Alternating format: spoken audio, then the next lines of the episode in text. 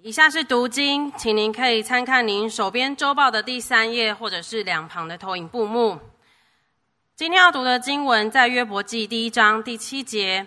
耶和华问撒旦说：“你从哪里来？”撒旦回答说：“我从地上走来走去，往返而来。”耶和华问撒旦说：“你曾用心察看我的仆人约伯没有？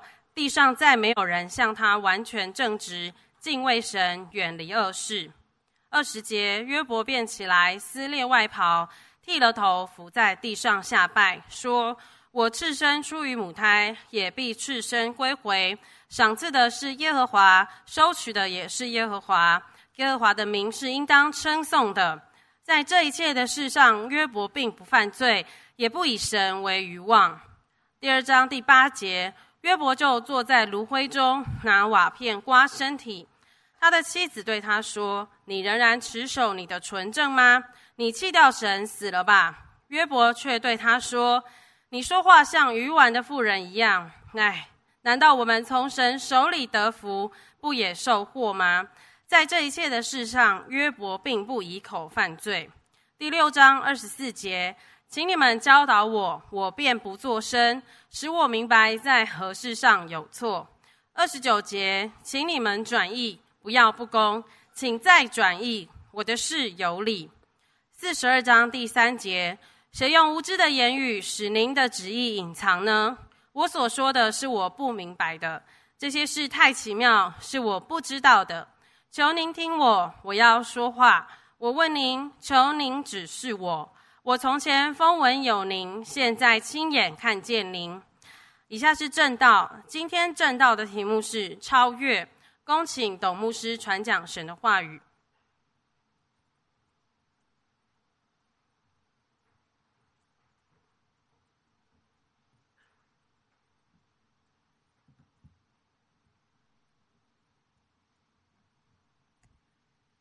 牧师，主内各位弟兄姐妹平安。我们往往读约伯记啊，或是用约伯记去，去安慰别人，一定是那个人遇到很大的麻烦，遭遇很大的苦难，蛮倒霉的，所以我们就找一个比他更倒霉的人来安慰他一下。好，这是我们常用的。好，我们一般我们读会读会用约伯记，对不对？然后就安慰那些很倒霉的人，说有一个人比你更倒霉啊，很倒霉啊，比你更糟糕啊，比你环境更苦啊，怎么样？得安慰是不是？哎，求主帮助我们。今天讲的是超越，弟兄姐妹，绝对不是这样子的，因为撒旦来挑战上帝。约伯记是讲。约伯记为什么会要讲整个约伯的一个苦难中的经历呢？就是因为耶和华要在撒旦面前证明世界这个世上有得胜者，靠主的恩典有得胜者。要得胜，我们就必须要超越。首先，我们看到超越什么？超越常人。第一点，我们看到，在一章的一节、八节、二章的三节，约伯是什么样的人？完全正直，敬畏神，远离恶事。哦，弟兄姐妹，不容易耶，不容易耶。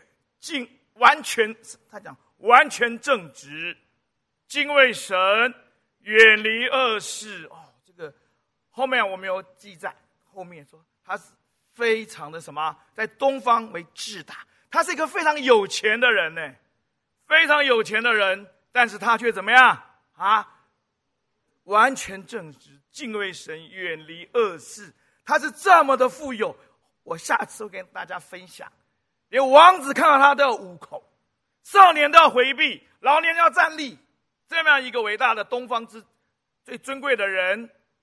他还能够做到如此，所以耶耶和华拣选这样的人，他不是倒霉的人呐、啊，他是我们一个很好的典范呐、啊。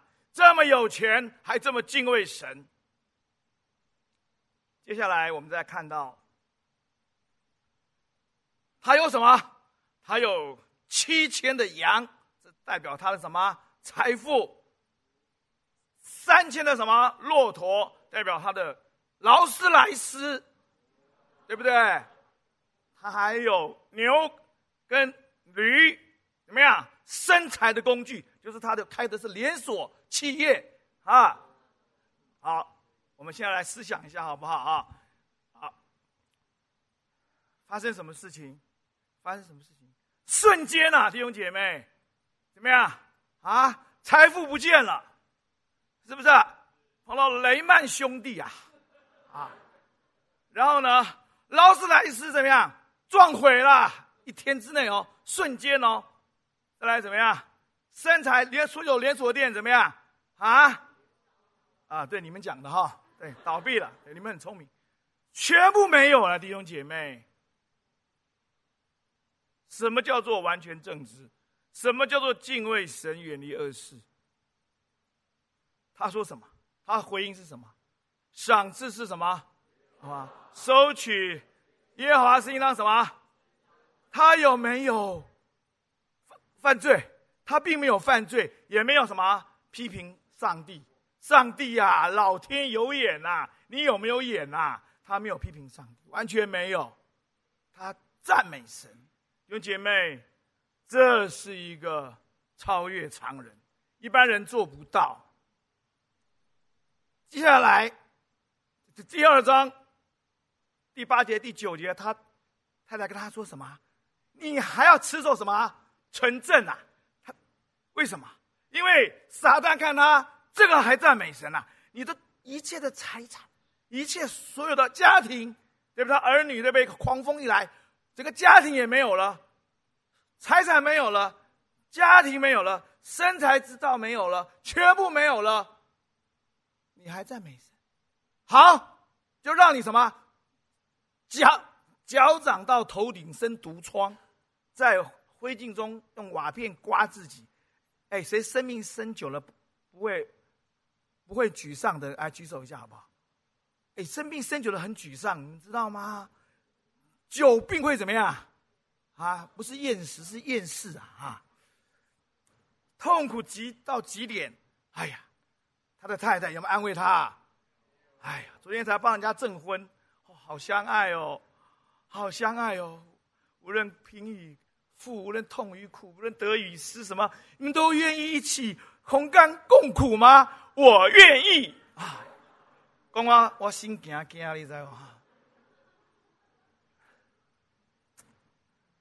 有姐妹是他自己的自己的妻子，五人之中最近莫过于妻。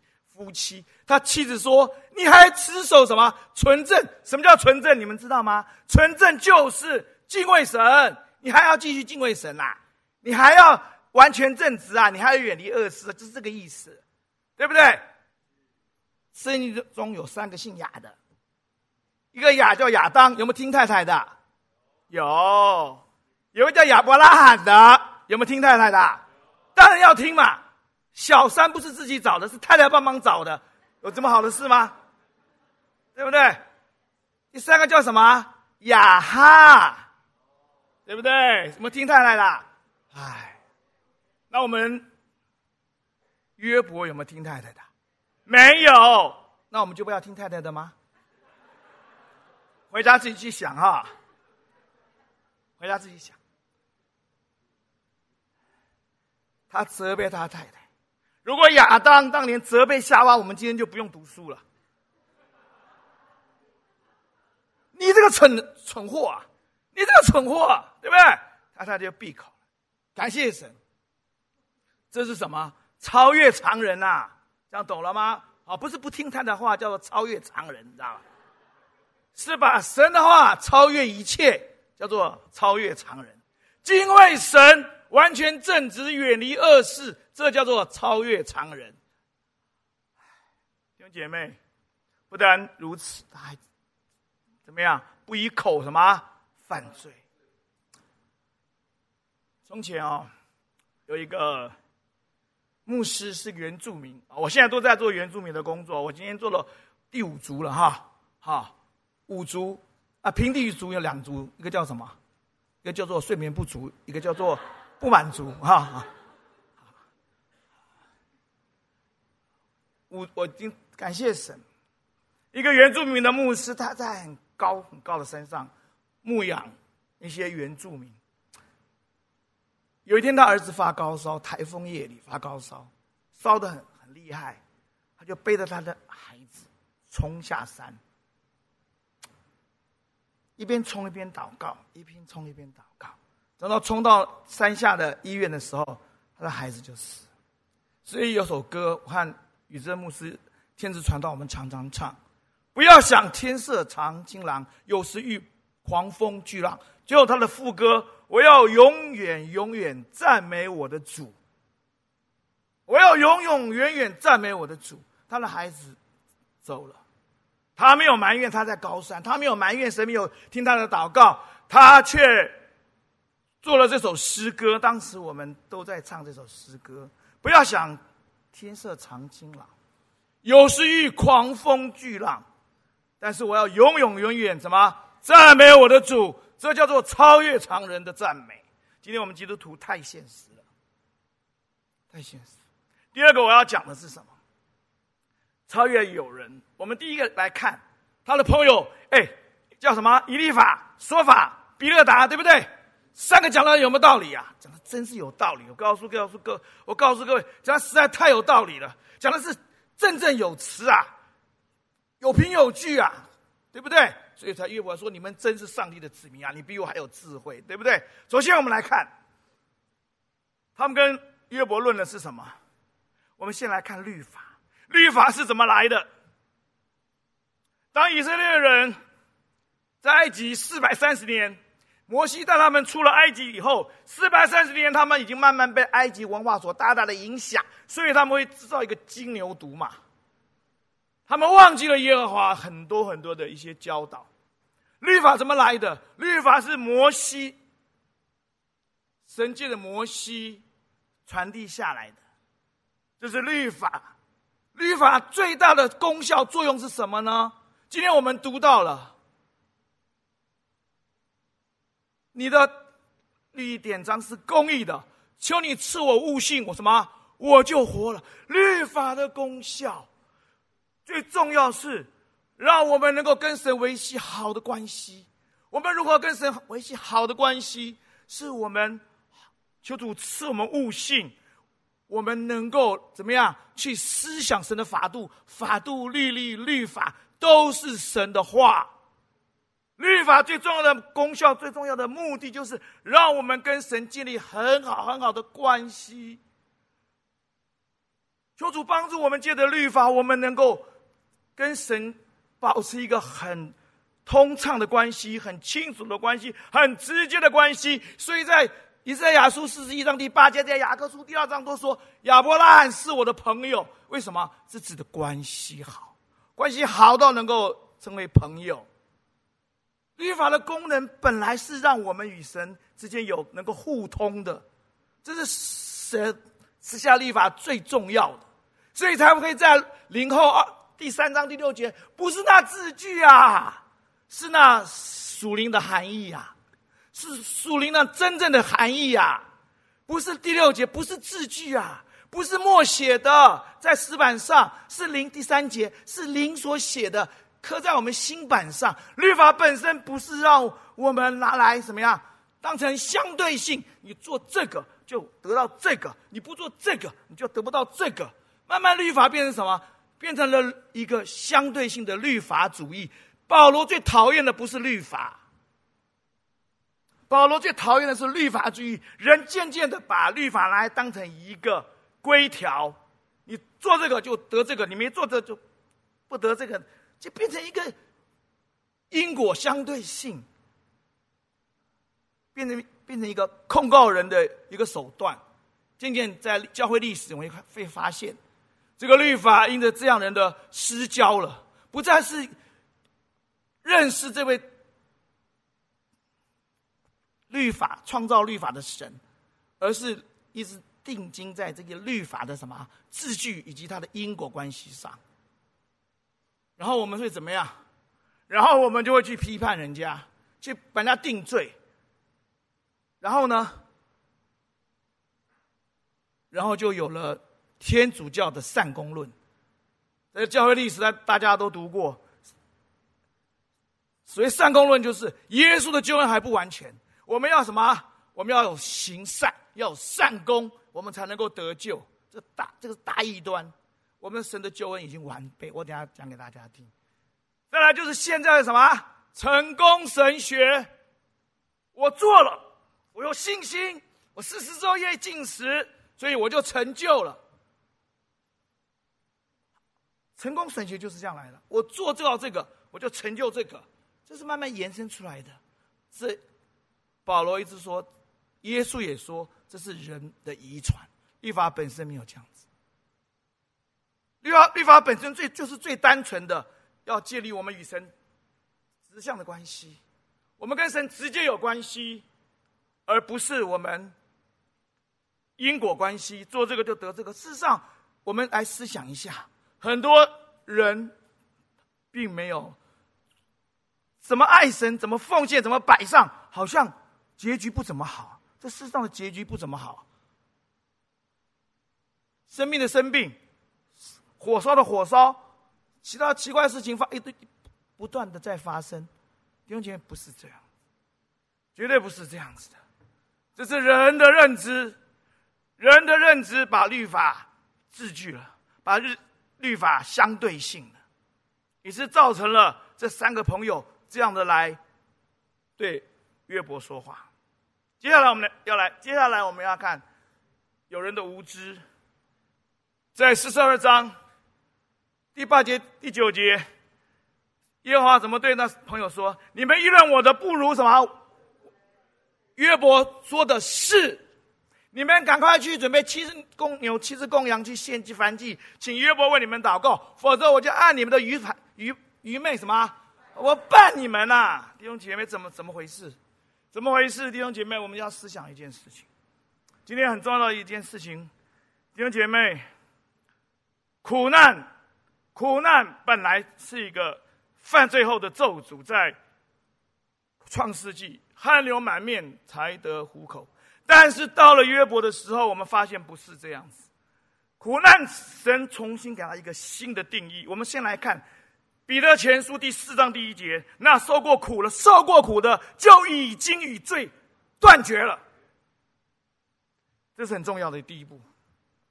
那个受过苦的，受过完成式，已经完成式。你要受苦，你要受这样的苦，你才能够与罪什么断绝。第二个，在诗篇一百一十九篇七十节，我受苦是与我有益，因为我要什么？学习你的什么？这三个步骤记清楚，我与罪断绝，我还要跟神求，神给我什么？神给我的不是祝福，恩典中我能够成圣，我能够学习主的利利，不要骗人了。连大卫都会犯罪，我们不会。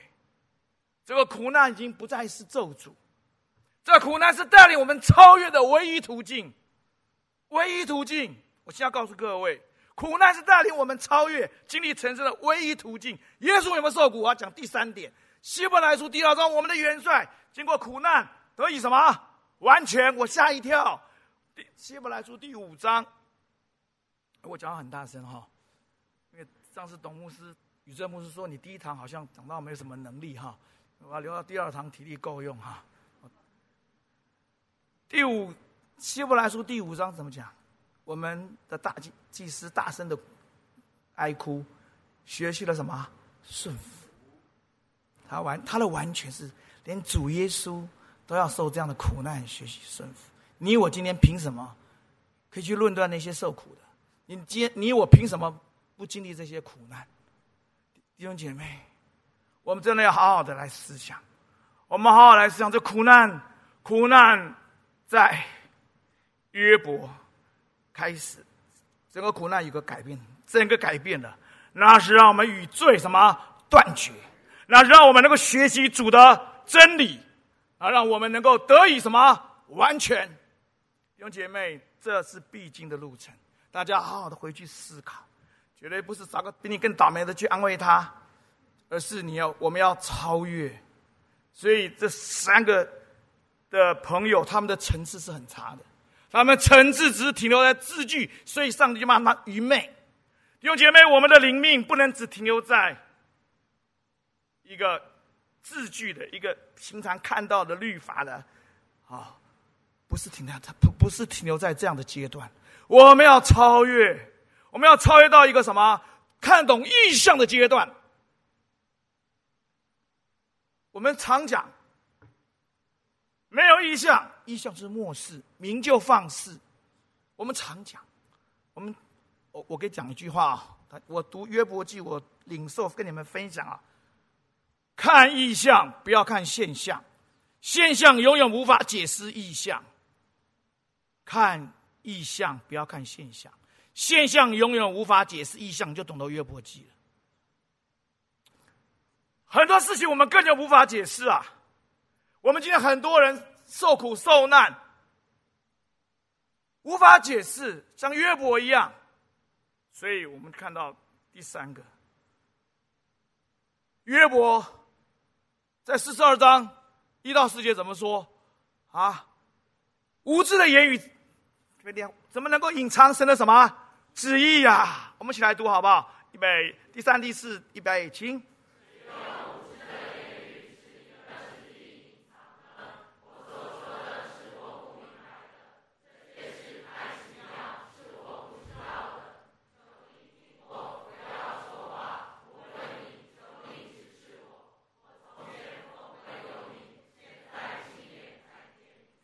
兄姐妹，约伯以前在第三章就求死嘛，对不对？他觉得他是个义人呐、敬畏神的人呐、完全这怎么会这样的呢？但是弟兄姐妹，他没有看到异象，他没有看到异象，他现在看不看到？他说：“我所说的是我不知道，我不明白的，求你指示我，因为我不知道，你太奇妙了。”弟兄姐妹，这是一个属灵的层次的超越。我们都喜欢看现象，我们喜欢看现象。哦，这个人做的很好，他他他他生意做就蒙神祝福。这个人怎么样，他就蒙祝福。那我呢？我我也怎么样怎么样？弟兄姐妹，如果我们还停在停留在现象这这一面，我们就是一个很肤浅的基督徒。外面的信仰不是如此吗？外面的宗教不是如此吗？我们不是。意象是什么？意象是末世，末世就是。启示，我们我们来思想，今天读的经文后面怎么说？圣经上有没有常说“赐我悟性，我就活了”，对不对？今天活了就是我复兴了，我超越了。赐我悟性，你话一解开，什么就发出亮光，我就什么通达了。弟兄姐妹，我就复兴了，我就通达了。弟兄姐妹，我们明白奥秘的事情吗？我们今天只看世界这一切的现象，但是从在意象中中显明的奥秘事，比如像但以理，比如像保罗上三层天的奥秘的事情，我们都，我们不是灵假灵根，我们是真正的灵根。我们没有，如果没有圣灵真正把神的智慧、神奥秘的事启示在我们心里，我们就会放肆，所以我们根本就不知道。这个事情的来龙去脉或神的旨意，无知人他怎能隐藏神的旨意？我们完全不知道，我们今天发生这些这些事情发生在我们身上，神的旨意是什么？完全不知道。我们只会看哦，结局是这样子，哦，结果是这样的，哦，他成功了，哦，他多教会多大多复兴，那那些牧师一直在犯罪，你们知道，还要被抓起来了。为什么会是这样？我们今天基督徒，我们的层次不能只停留在现象当中，看现象，这是属世的的看法，这是肉眼的看法，只是字句的定夺，不是。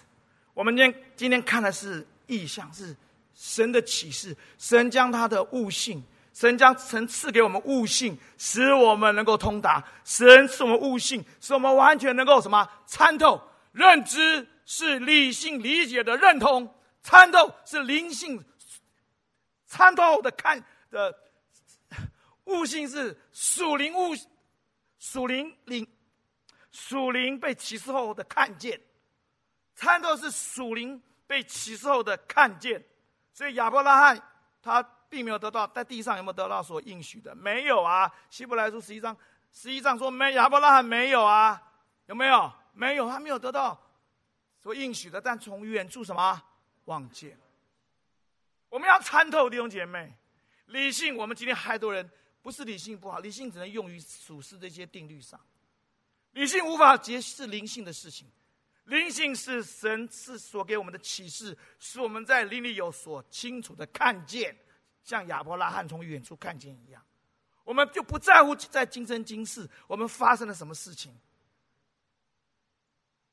今天我们基督徒在读约伯记的时候，我们知道这个苦绝对不是白白受苦，这苦也不是拿来安慰一个比你更苦的人，或自己在很苦的环境当中，不是，是一个。最美的超越。当你从被当我们这些神的儿女，当你被神拣选那一天，你就超越了常人。今天无论在我们整个的同台当中，我们好多教会，但是我们合一堂就是要超越。我们不再把自己定死在这个字句当中，我们也不要看人数有多少，我们要看这个牧师有多有名，我们要看我们奉献多少，房子有多大，我们都不看这些。我们要在意象当中，在苦难中的意象里面，我们能够领受到神从上头来给我们的启示，把我们提升到能够参透神奥秘的境界，像但以理一样，像保罗一样，他们看到那个异象。这是今天我们每一个人要好好的去学习。我也在学习，我也在学习，我们每个人都要好好学习。不要用现象来看异象，这样我们就会灰心丧志，这样我们就不能够持守纯正。如果我们能够看清楚意象，这些现象算什么？这现象都要过去，这现象都是虚风，都是捕风。其实有些约伯记的地方，我们可以对照传道书。传道书，我再讲一次，四十二章第六节。讲什么？当约伯知道这个奥秘的事，当耶稣，我们都说：“哎呀，我风闻有你，亲眼亲眼看到你，对不对？”第六节怎么说？我就厌恶自己，我就厌恶自己，在尘土跟芦荟中什么？俺们懊悔。保罗所说的，产生不是后悔的懊悔。弟兄姐妹，这是今天我们要做的。不要管世界发生什么事情，大家大家多多为先为自己祷告。世界发生的事情不是我们能管的。这已经定夺了，我们只能为我们好好的为我们自己，能不能在悔改当中，我们能够亲眼看见神，经历成圣之道，看见异象，使我们能够超越这个世界给我们一切的价值观和错谬的一些人生的想法。第二点，求主帮助我们，在这样一个苦难的环境当中。我们能不能够持守完全正直、敬畏神、远离恶事？这是起初。后来约伯最后，神祝福他加倍。我要清楚的告诉大家，我们的国度，耶稣说过，本来就不是属地的，就是神的。我们是不是应该好为我们在神的国度能够？经历成圣呢？我们今天在这里为很多事祷告没有错，但是我们是不是应该先为我们能够像约伯一样，能够在意象当当中看到自己是多么的厌恶自己、懊悔，而被神自己亲自的什么悦纳，最后得到神自己亲自的什么祝福？是我告诉各位，世上的祝福只是印证。真的是不是印证？真正的祝福，真正的基业，是彼得前书第一章所讲，那不朽坏、不衰残、不玷污的什么基业，存到永远。我很喜欢一位神神学家，也是哲学家。我以前高中很喜欢读哲学。Bangover 潘霍华，潘霍华是一个很棒的牧师，也是一个很棒的神学家、哲学家。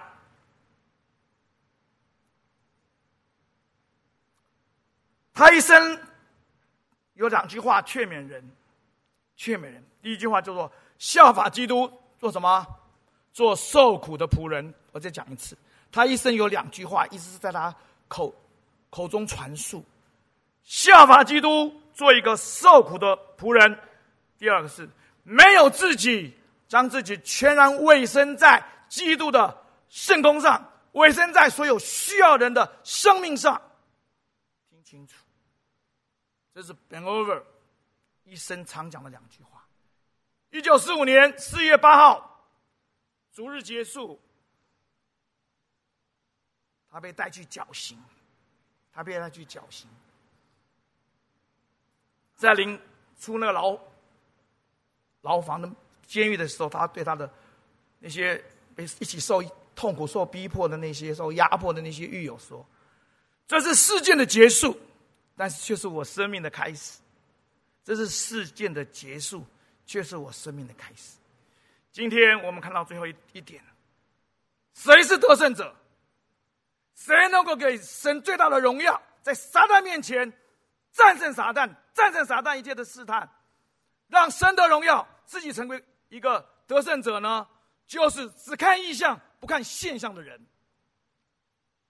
我们请听一首诗歌之后，我们请宇哲牧师带领我们祷告。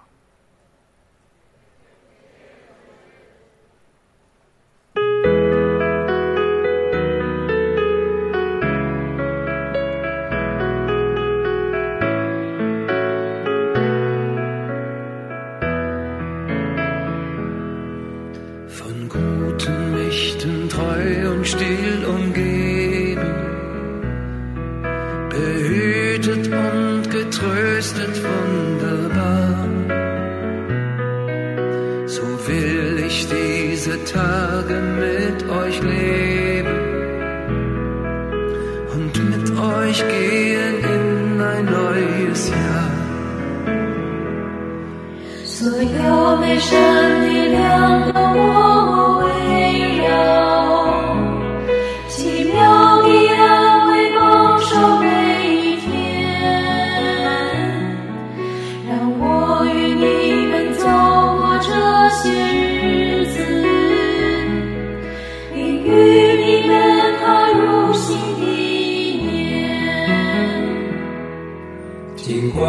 过去的烈日折磨心灵，艰困时光中打压过我们。主啊，拯救保受惊吓的心灵，以那为我们预备的救恩。所有悲神力量都祈祷着。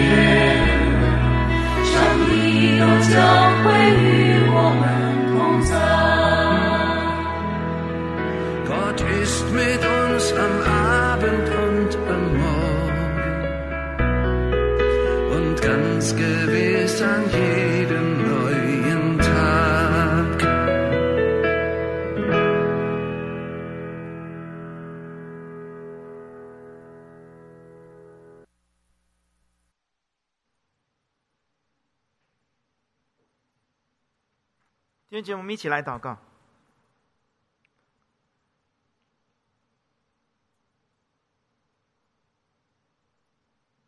天父，求你的灵这个时候进入我们的心里，大力的感动我们的心。天父，无论我们过去知道什么，我们现在正承担什么，我们面对未来正在担忧什么。天父，求你这个时候帮助我们每位弟兄姐妹们，只看意象，不要看现象。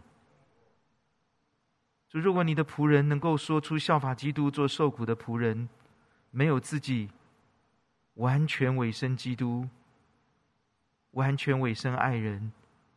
天父，求你把这样的心智赐给我们，把这种我们没有。却是看到许多圣徒云彩般的见证身上所有的善美真赐给我们。天父，今天早上当我们领受你的道之后，帮助我们能够站上领受启示、参透万事、看清意象的层次，让我们每个人不只是知道约伯从分文有你到亲眼见你，帮助我们今天站在这个层次上面和约伯一样。从风闻有你到亲眼见你，让我们可以在真正的悔改当中加倍的完全正直、敬畏神、远离恶事。奉主耶稣的名祷告，阿门。